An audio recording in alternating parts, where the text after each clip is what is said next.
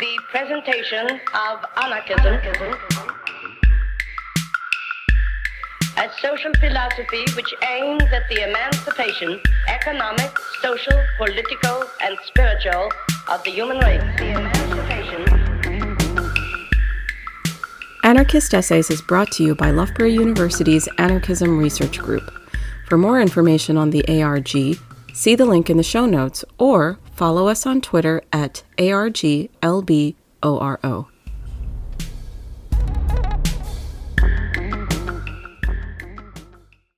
Anarchy and Why It Matters for Health by Ryan Essex. On August 21st, 1893, Emma Goldman spoke to a crowd of nearly 3,000 people in Union Square, New York, where she encouraged unemployed workers to take action in response to an economic crisis in what became known as the Panic of 1893. Goldman was later convicted of inciting a riot and sentenced to one year in Blackwell's Island Penitentiary. While in prison, Goldman was put in charge of a 16 bed ward after only informal training as a nurse. This experience was formative in shaping her views, working as a nurse after being released from prison. After training abroad and returning to the United States in 1896, Goldman worked primarily as a midwife. She was struck by the high rates of maternal mortality amongst the working class and the unsafe conditions in which many gave birth. In the early 1900s, Goldman was arrested at least twice for distributing information and giving lessons on the use of contraception. In 1916, she turned one of her trials into a forum on birth control, attracting national attention and garnering support from academics, activists, and artists, among others. As well as a nurse, and as I'm sure many listeners will already know, Goldman was and remains to this day an influential figure in anarchist thought. Across the Atlantic, at a similar time, the Peckham Centre was opened. The Peckham Centre was founded in 1926 by two doctors, George Scott Williamson and Innes Hope Pearce. As the name suggests, the centre was located in South London, in the working class neighbourhood of Peckham. In many ways, the Peckham Centre was an experiment in health and well-being, and at the time was somewhat revolutionary. The centre sought to create a place to promote health and well-being, not to treat disease, and it was centered around members, not patients. Any family living within one mile of the centre could join, with the only condition being a small weekly subscription fee and a willingness to undergo a health check on arrival. Within the centre, a range of activities were open to members, including physical exercise, swimming, and workshops. Members were otherwise largely left to themselves with little other organisation. With time, several things became apparent. Most notably, it was found that after a brief period of disorder, people began to organise into a more orderly coexistence. Many people also began to show a greater interest in their health, which over time um, resulted in generally better health for all members. At the time, it also had broader implications for thinking in relation to health namely what occurred in the Peckham Centre, gave weight to the idea that the environment plays a critical role in health and well-being, and that health was just uh, was more than just the absence of disease. Despite its success, the Peckham Centre was refused admission to the newly formed NHS and closed its doors in 1951. The Peckham Centre was later described as a laboratory of anarchy, with Williamson stating in a lecture to a London anarchist group, I was the only one with authority, and I used it to stop anyone exerting any authority.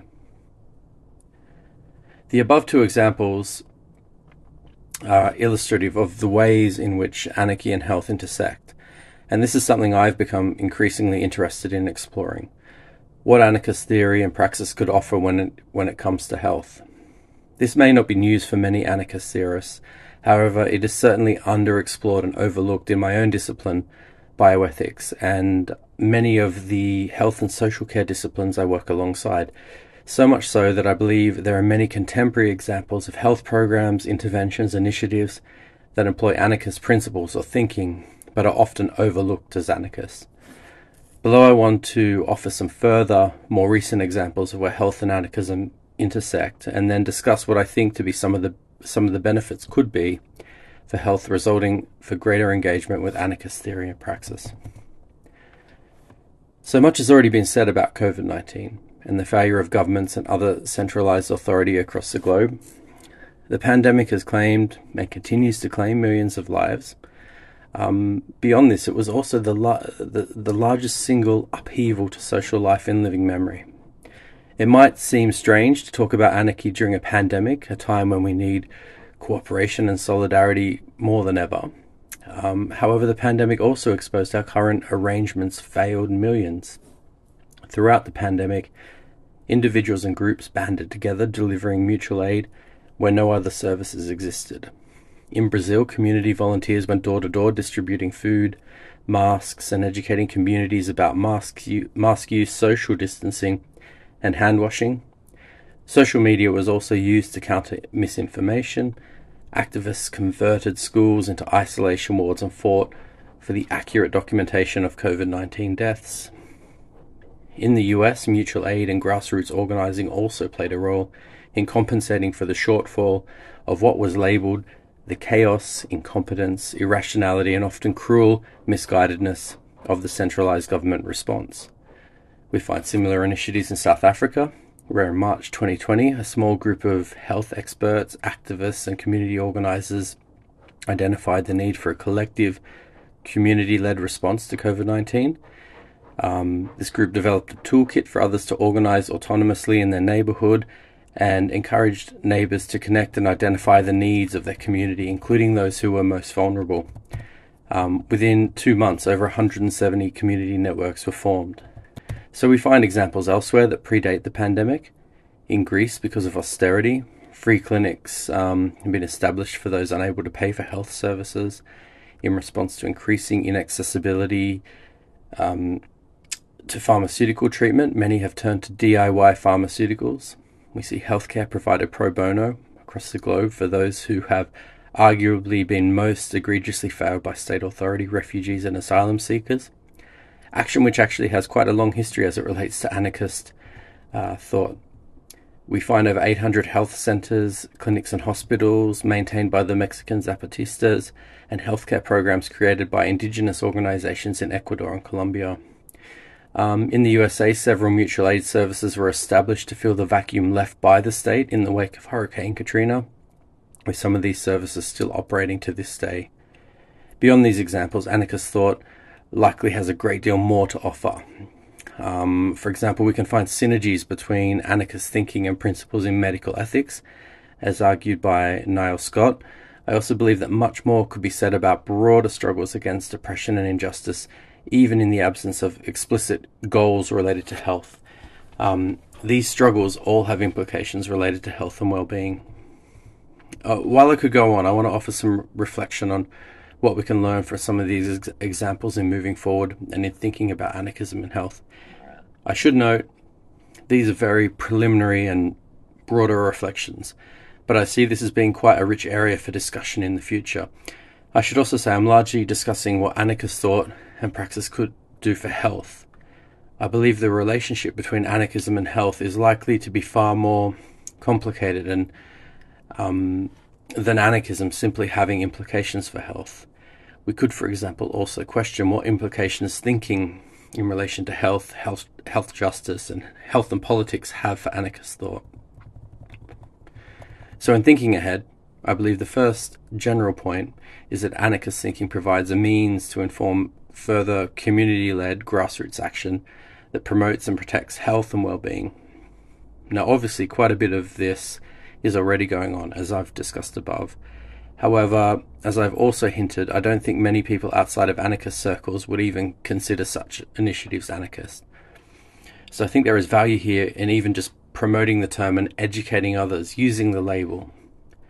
Um, this is particularly the case for the majority of the world who lacks access to healthcare, those who have been most failed, those who have been continuously failed by government when it comes to health and well-being. Anarchist thinking could not only inform grassroots strategies and mutual aid, helping us better understand these activities, um, but also how these uh, activities could better reach and involve others. I also believe that anarchism provides a foundation to begin to consider these actions as interconnected rather than in isolation. allowing us to join the dots and more clearly locate and label these issues as structural failings rather than anomalies. Um, it's been one frustration of mine to see various health struggles around the globe um, who are essentially fighting against the same things, operating in isolation, and for those who work in health related disciplines to overlook these struggles as apolitical. I also believe the need for this will become increasingly pressing. Global inequality continues to grow. We continue to sleepwalk towards a climate catastrophe, and um, the impact of COVID 19 will be felt for decades to come.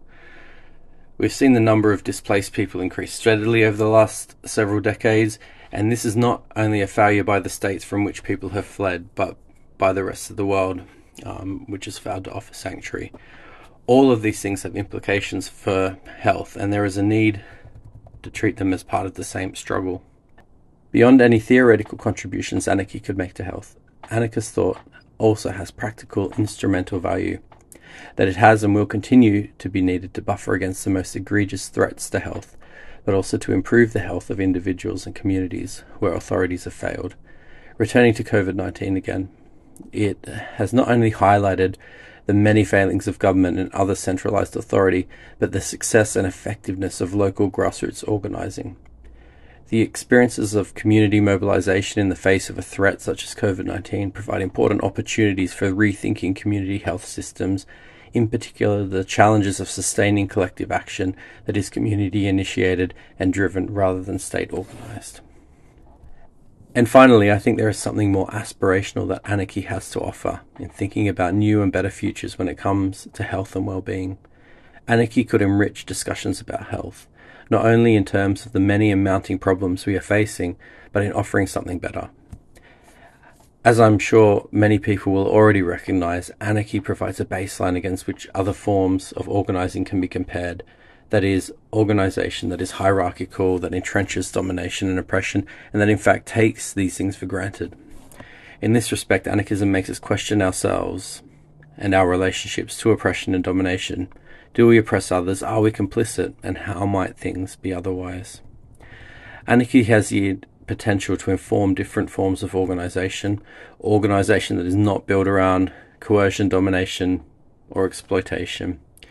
Now, I'm sure many listeners will agree with me on this point, but this could also intersect with health in numerous ways. So, the pervasive and negative impact of hierarchy in healthcare has been well documented, for example, um, but not only within healthcare systems, anarchy provides something far more ambitious in helping us think about how society may be organized differently. I don't think it is completely unreasonable to assert that a society without domination, racism, oppression, inequality would be far better off in terms of health in comparison to how things are at the moment.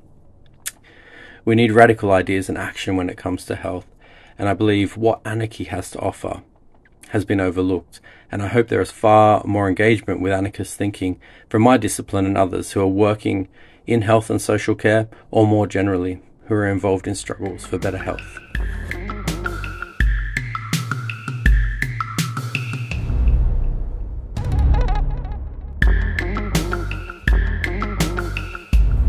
Thank you for listening. To help others find anarchist essays, please rate and review us wherever you find your podcasts.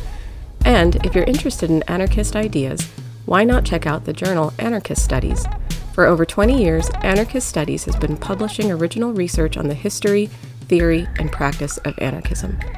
For more information, visit www.lwbooks.co.uk forward slash anarchist studies.